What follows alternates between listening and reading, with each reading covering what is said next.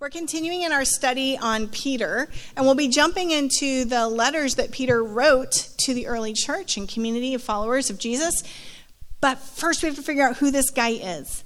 And as we started last week, sort of digging a little bit into where he's from, what his lifestyle was like, his profession, what things would have been like for him, this week we're going to ask, well, who is Jesus to Peter? So last week we asked, who is Peter? And this week we're going to talk and look a little bit at Peter's experience with Jesus. When you start to look at this in the Gospels, like what did Peter experience and how often did it happen, and like his different encounters with Christ, he experienced has more experiences or at least recorded experiences with Jesus than anybody else. Last week we talked about how the gospel writers often use Peter as a prototype of all the disciples. Sort of if you couldn't understand what every single disciple was doing, we'll kind of grab all their characteristics or experiences and put them into the life and context of Peter. When we look at Peter's experiences with Jesus, then, we start to see what we talked about last week a whole bunch of miracles on the sea. Peter's a fisherman. That's like the best rolly thing. It's so awesome. But I also like feel like it's a train, an oncoming train. I'm like, every once in a while, it's like that train sounds out from Alma. Sounds like it's getting closer. Okay, uh, there's miracles on the sea. We talked about one of them last week. Which one did we talk about last week? See, it is getting closer. It's coming right at me. Just joking. What did we talk about last week? We talked about one primary one too, like walking on the water. We talked about calming the storm. We talked about miraculous catch of fish. All of those miracles that are happening on the Sea of Galilee, the Lake of Galilee. Um, we talked about Jesus feeding both 5,000 and 4,000. Peter is at both of those events. He's called as one of the first followers of Jesus, and he starts to experience all of these miraculous things. And I know for us who've been raised in the church for a long time, we're like, oh, yeah, yeah, feeding of lots of people, got it. Miraculous amount of like, we joke about it when we have a spaghetti feed at church. We're like, and we'll pray for the miraculous multiplication of the spaghetti for all the teenagers.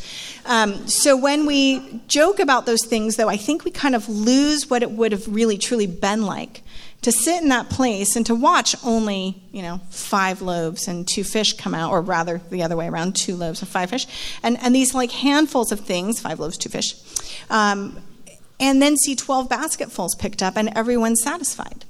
And what a miracle it would be to see those things happen, but also confusing. Because I bet there were times when they were actually hungry and they were like, Jesus, can you just do that bread thing again? And, and maybe he didn't, right? It's not a magic trick. So, these different intentional miracles that Peter's experiencing and observing and watching Jesus. When we talked about Peter last week, we talked about this rabbinic discipleship system, which is an entirety, an entire invitation to participate in the master's life. So when you agreed to follow a rabbi, you were saying, I want to wake up with this guy, like I want to wake up in the community of disciples, the Havurah, the group of friends pushing and following in this one direction. I want to see what types of prayers are prayed in the morning, prayed midday, prayed in the evening, prayed before you eat, after you eat. Um, what happens when Jesus encounters somebody in need? What happens when Jesus encounters somebody who's marginalized on the outside? And Peter and the disciples are observing all of these things.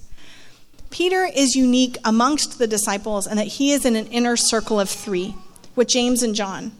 He knew James and John growing up. They're all partners in the fishing business together. They come from the same small fishing village of Bethsaida on that shore of Galilee, which we talked about last week and we'll look at a little bit this week as well.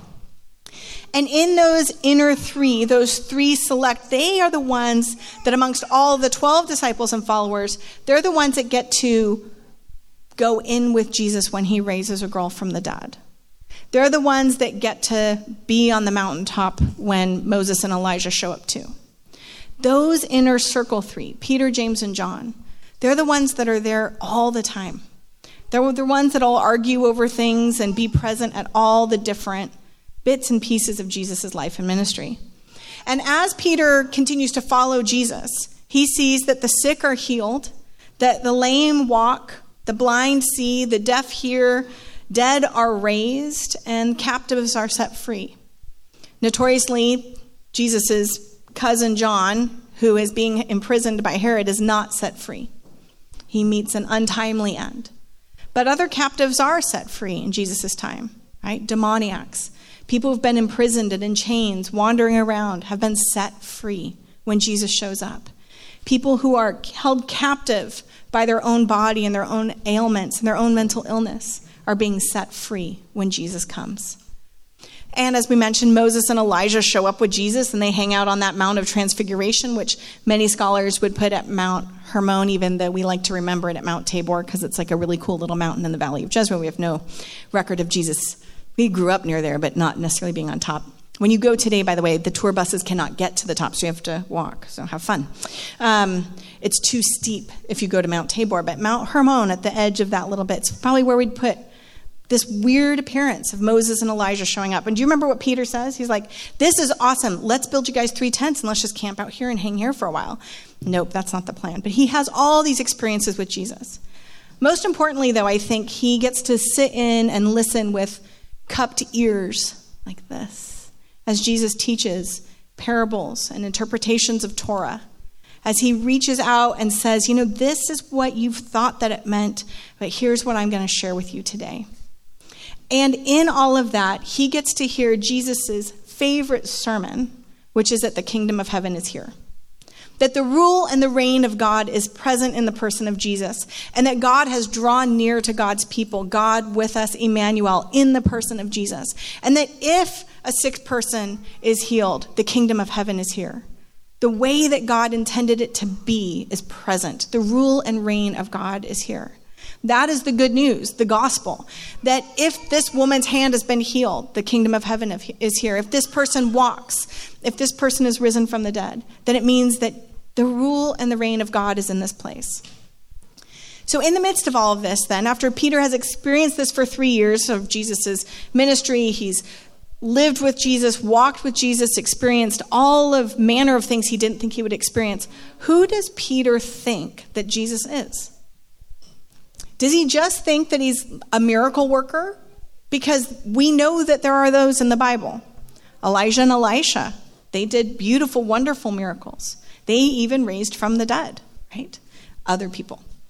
How and what is Peter thinking? Well, we have this beautiful confession in the Gospels, specifically in Matthew 16. Let's turn to it together, and you can open up your Bibles if you want, or you can read the screen here behind us. We'll kind of go through the story.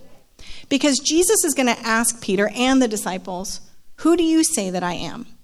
Who do you think I am? After all this time and all the things you've witnessed and experienced, who do you think I am?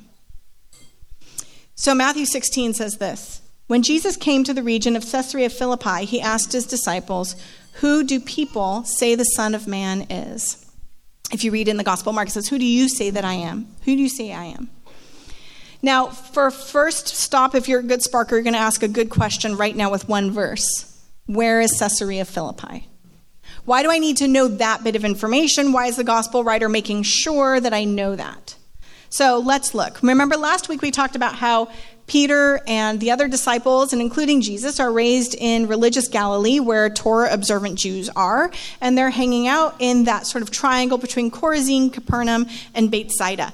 Triangle meaning just these three cities that are mentioned often in the Gospels and where Jesus and the disciples are hanging out quite a bit, and some of the disciples are from.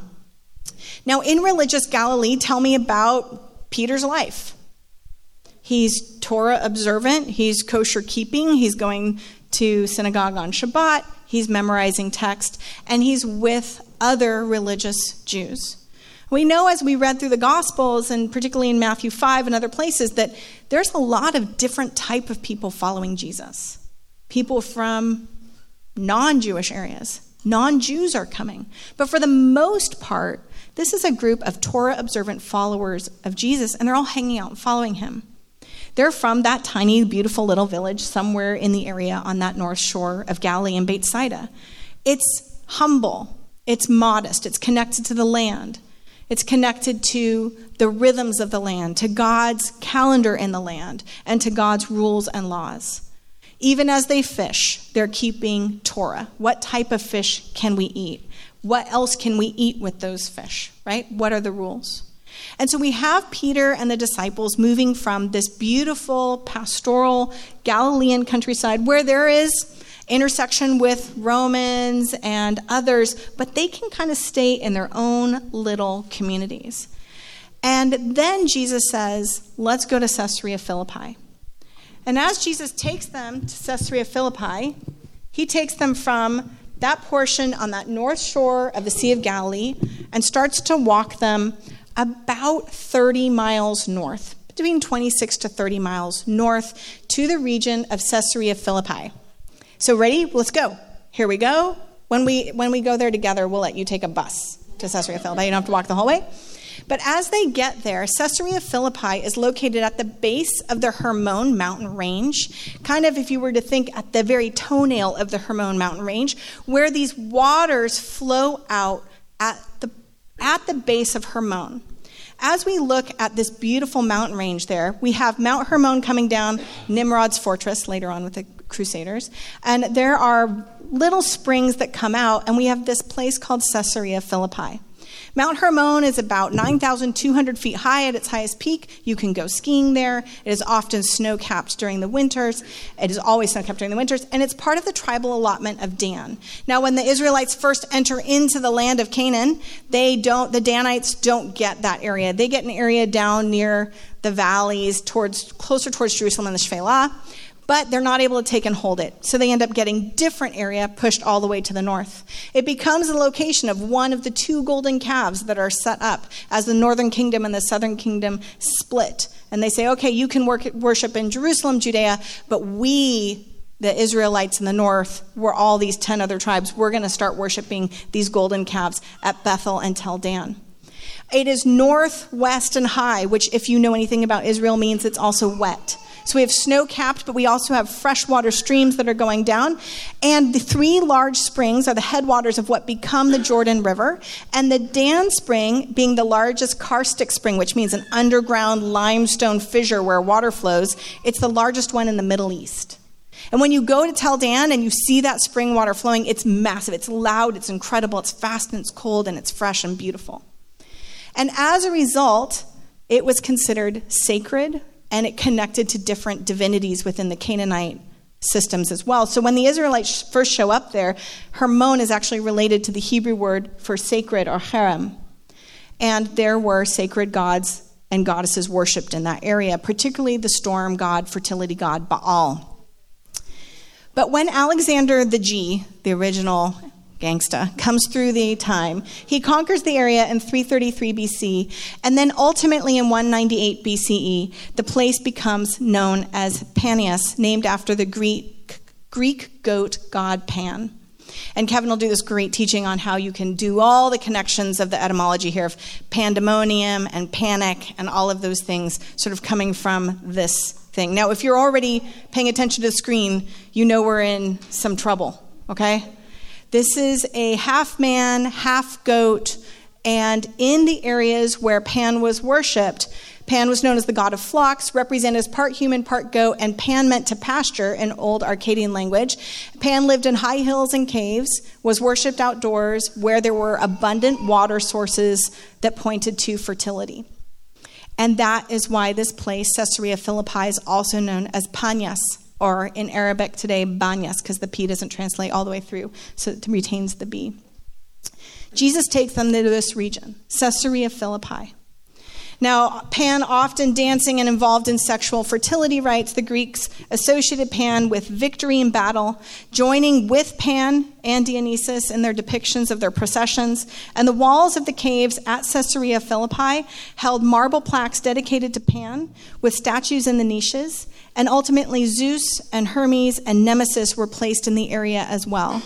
When you get to Caesarea Philippi, this is what you encounter. You encounter massive idol worship in the eyes of a first century Torah observant, Leviticus keeping Jew.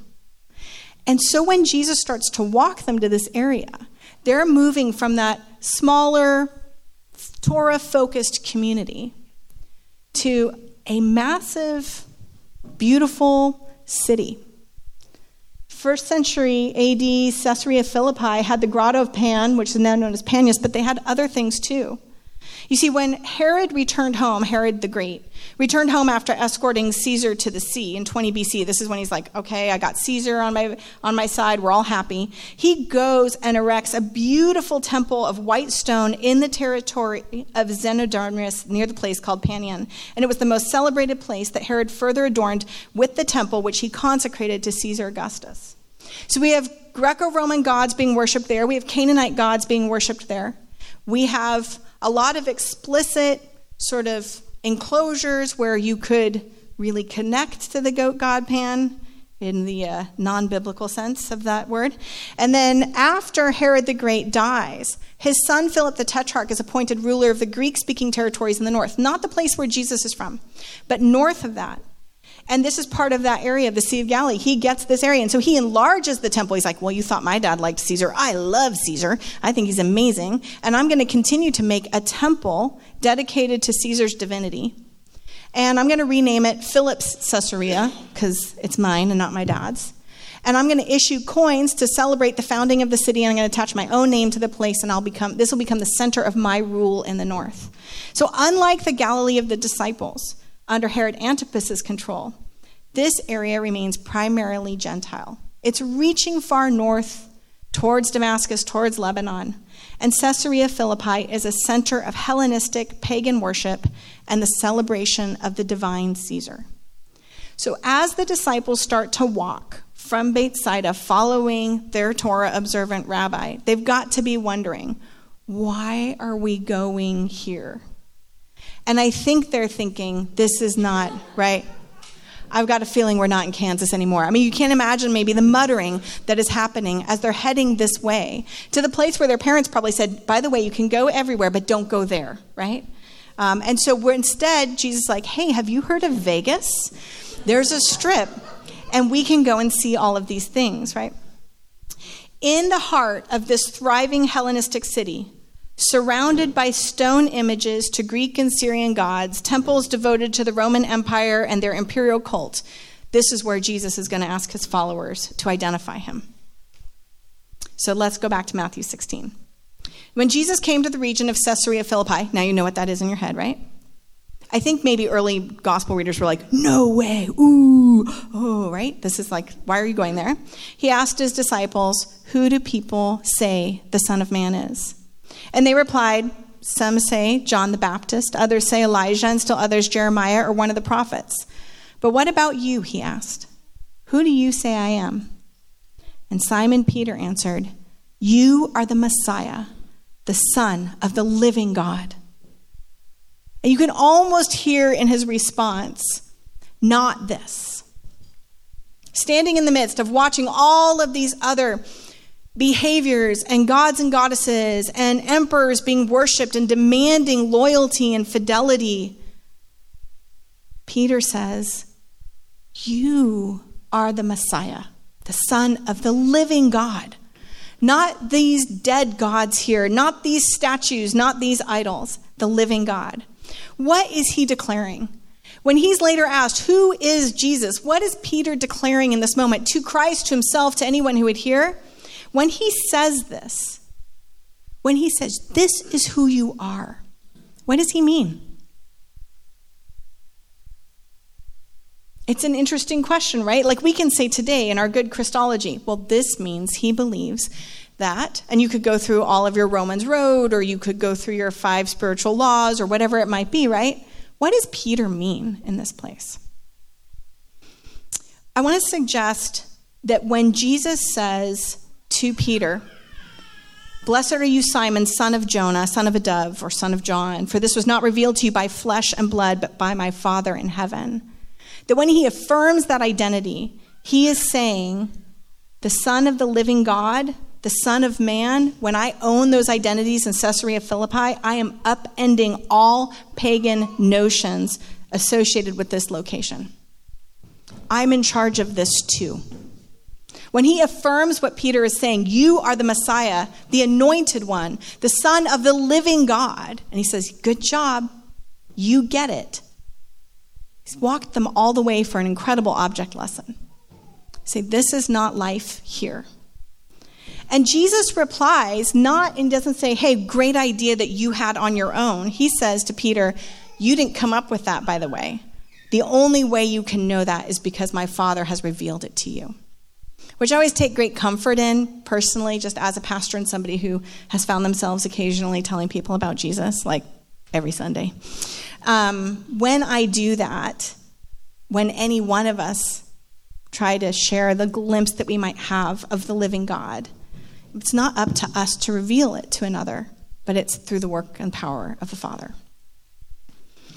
Jesus continues. After Peter makes that incredible declaration in that place and space, he says, And I tell you that you are Peter, and on this rock I will build my church, and the gates of Hades will not overcome it. Upon this rock. Now, immediately everybody will say, Oh, I remember last week, Danielle, when you shared, right? I'm just joking. Um, and you said that Simon's name had been changed to Peter, which is Kepha, which is Cephas, which is Petros, and that that can mean rock or rocky. So, a lot of people have interpreted that this is the point in time when Jesus said to Peter, Got it, now you're in charge of the church. Upon you, Peter, Rocky, this rock, I will build my church. But there's something interesting again in the place where they're at. You see, where they're at, there was a place called the Gate of Hades, and there was a rock there. And there was a place, Josephus refers to this place as having this rocky escarpment and on this rock and out from it come the gate of Hades. Here we go. Josephus from his book War One. The place is called Panion, and at this spot, a mountain rears its summit to an immense height aloft. At the base of the cliff is an opening into an overgrown cavern, and within this, punching down to an immeasurable depth, is a yawning chasm enclosing a volume of still water, the bottom of which no sounding line has been found long enough to reach. So basically, this just goes down to the pit of the earth, right? And outside and from beneath the cavern well, the springs from which for spring up well up the springs from which, as something, the Jordan takes its rise. So Hades, the god Hades, received the murky darkness of the death below as his location. And he was utterly ruthless and unyielding of all the gods, and the one most hateful to humans. And in times, in time, then the name Hades became to refer to the place of the dead as well as the God of the dead. And here at this place, right here, this was known. This reached down in where these waters flowed underneath this rock was known as the gate of Hades in Jesus' day. So, what does Jesus say again? Back to, back to Matthew 16. He says, I'm going to go back one more time. I tell you that you are Peter, and on this rock I will build my church, and the gates of Hades will not overcome it. What rock is he talking about? Maybe it's Peter. Some people have also interpreted say, no, it's Peter's declaration. You are the Messiah, the Son of the living God. That is the rock that we will build the church on. And then there are some who are saying, well, maybe he means this rock, which is also a bit confounding, isn't it? Peter continues, uh, Jesus continues, and he says, I will give you the keys of the kingdom of heaven. Whatever you bind on earth will be bound in heaven. Whatever you loose on earth will be loosed in heaven. And then he ordered the disciples not to tell anyone that he was the Messiah also seems weird. Like if you're here to try and change the world, maybe you should tell everybody who you are and that you want everybody to know and make sure that it is understood. But Jesus continues on and says, From that time on, Jesus began to explain to his disciples that he must go to Jerusalem and suffer many things at the hands of the elders, the chief priests, and the teachers of the law, and that he must be killed and on the third day be raised to life. So he's explaining this. And what is Peter's response? Takes him inside and says, No. I don't like that plan. I'm not down with you suffering. Let's find a different way. Never, Lord, this shall never happen to you. And Jesus says, Get behind me, Satan. You are a stumbling block to me, and you do not have in mind the concerns of God, but merely human concerns.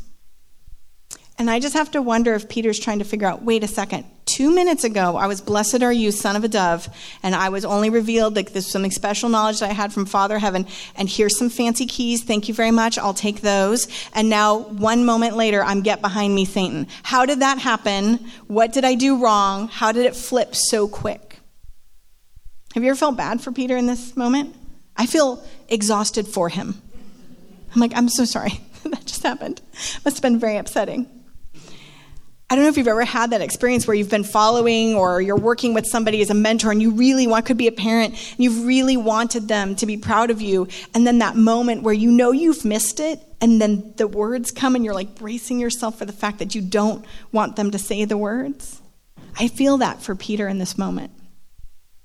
It's rough. And sometimes, you know, even when they're trying to say something nice, I had a mentor one time go, Yeah, that was good. But the subtext was, You blew it, right? You missed it entirely.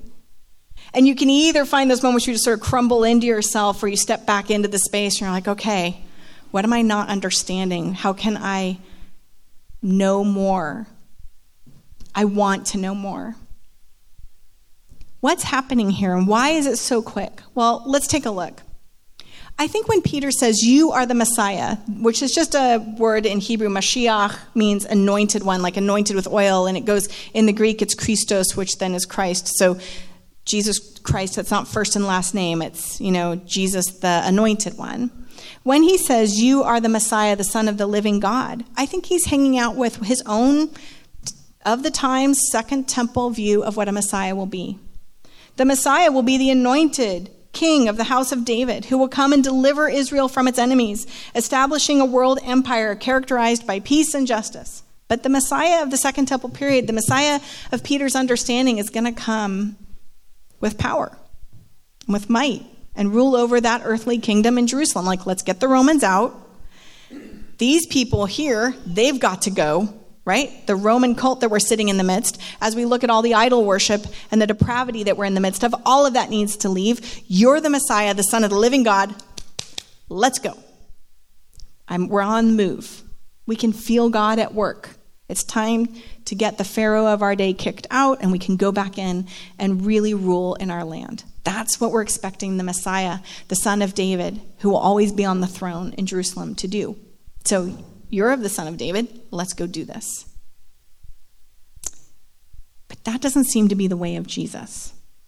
We have a clue in the Gospel of John. In John 6, it says that after people saw this miraculous feeding, the miraculous feeding of the 5,000, Jesus performed, they began to say, Surely this is the prophet who is to come into the world. And Jesus, knowing that they intended to come and make him king by force, withdrew again to a mountain by himself.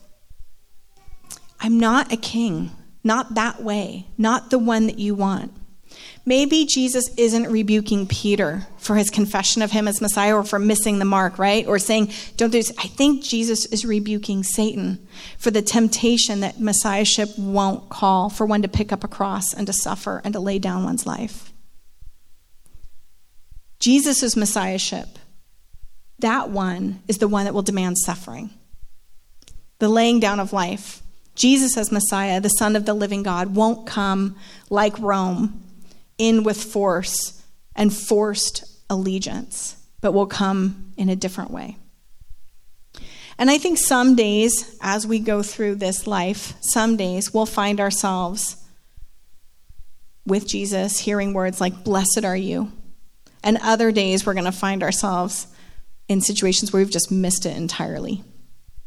And we are believing that the way of Jesus is an empire way or a way of power or some other way not intended by Christ. But this way of Jesus is suffering.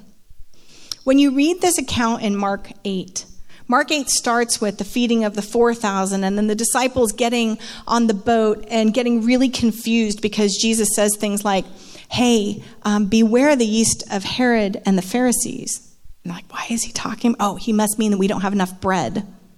And then Jesus says, Are you seriously talking about bread? Did you not just see the thing that we just did right, right there, like tons of bread? What's Jesus really saying? Beware of the way that these teachings are starting to shift in and make us think that this way comes with power, that we come by making and asserting ourselves better than others.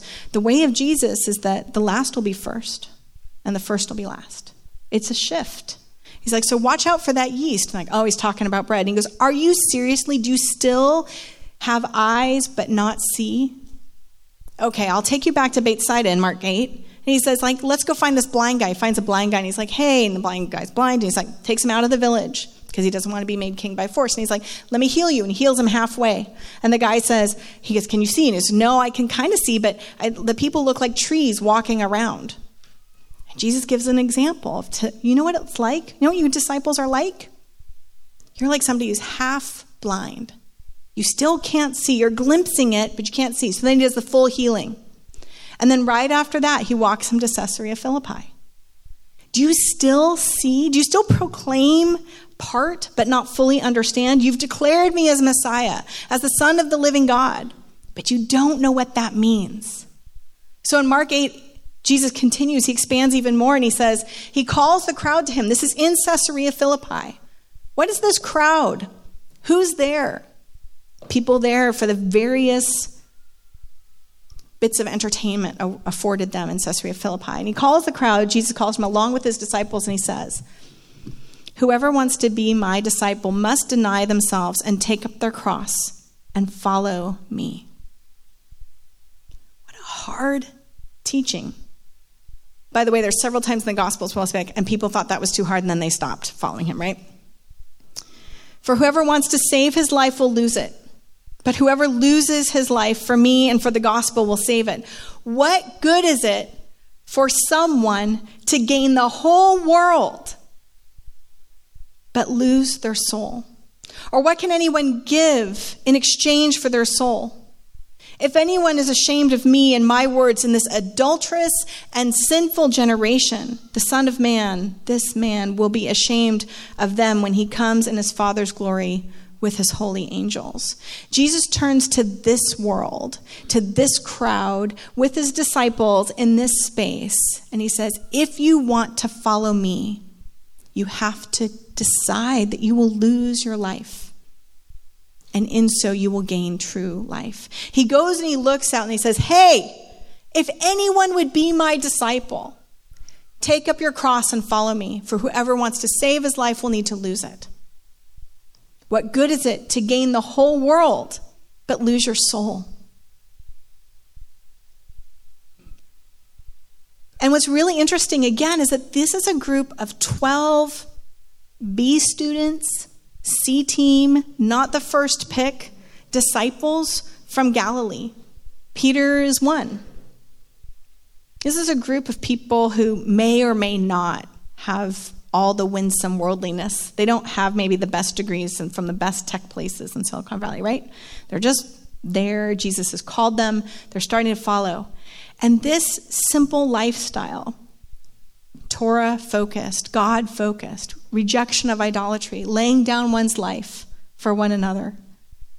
This lifestyle is the lifestyle and the way of Jesus that gets invited to the gates of Hades.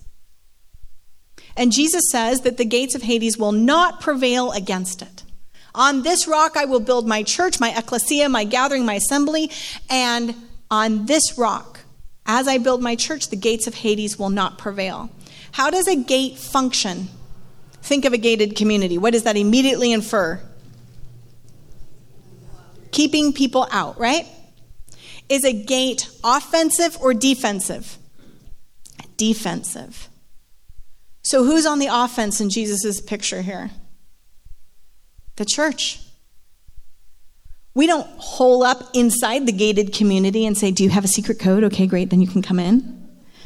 Instead, we go to the community and we say, We have life for you. We go to the Vegases or the empires of our day. We go to the places that have said that those with wealth or with connections are the most powerful and most important and most influential. We go to the systems of today and we say, Can we show you that there is a way where you put others first, where you take the most marginalized and you center them, where you listen and lean in to those who are most harmed in these systems, where you go to those places and you say, There's life for you, there's more for you than just in this space. And it turns out that these early followers of Jesus, they really took this seriously and they actually built a church at the gates of Hades at Caesarea Philippi. You can go and see it today. It was the first time we got to see it. It was uncovered during the pandemic. That's the church. They were like, oh, did you remember when Jesus took the disciples here at Caesarea Philippi? And then they said, and on this rock, I think he was literally saying that. Let's build a church here. And they built a church at the gates of Hades. Isn't that incredible? When Peter says, You are the Messiah, the Son of the living God, he might have just in his first century context be thinking, you get to be in charge, not Caesar. You get to be in charge, not a Herod. You get to be in charge, not a system of power. But even though that's what he said, Jesus knew what he needed to understand was that that is true, but it will come through suffering. That the way that the church comes to the place of these gates, of these powers and principalities that are in our midst, I don't think we come blazing and insisting on power and influence. I think we come and we just simply say, Are you hungry?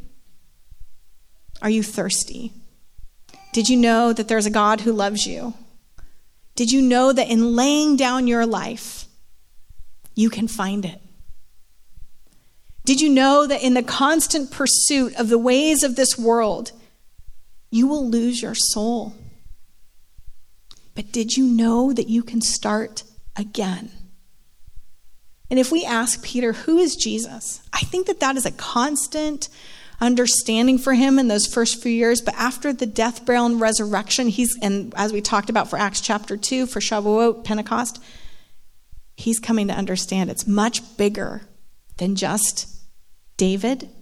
It's much bigger than that covenant, just to one house. It's much bigger than one place in this world.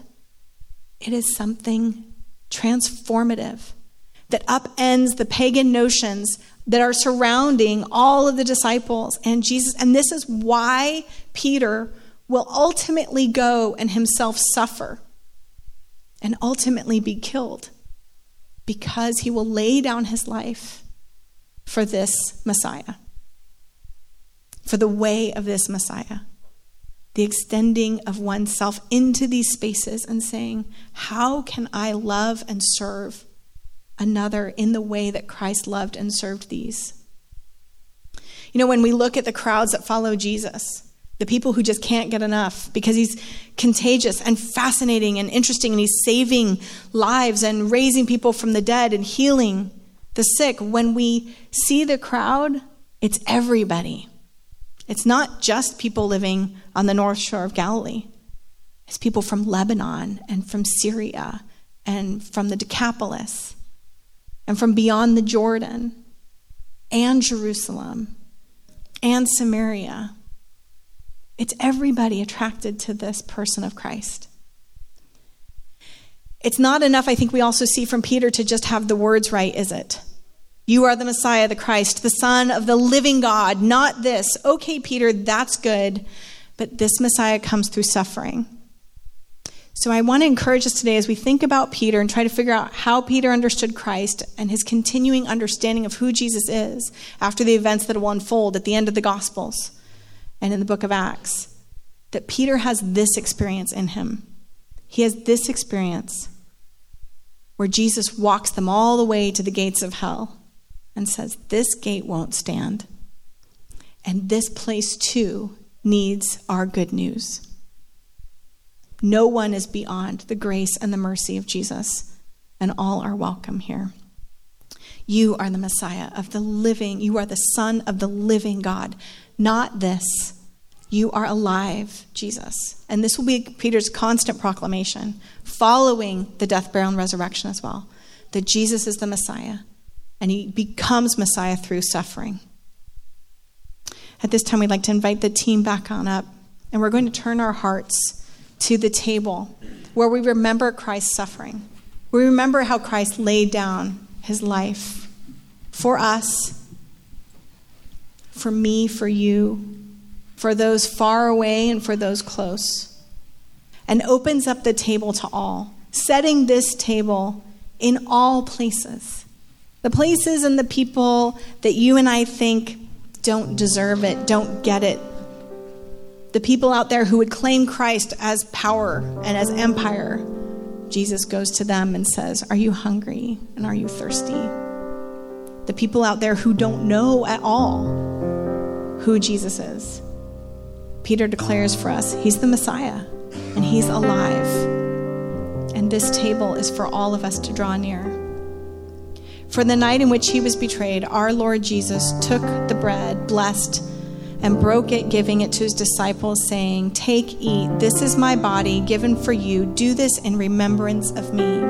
And likewise, after supper, he took the cup, gave thanks, gave it to them, saying, Drink this, all of you. This is my blood of the new covenant, which is shed for you and for many for the forgiveness of sins. Do this as often as you drink it in remembrance of me. All are welcome at this table.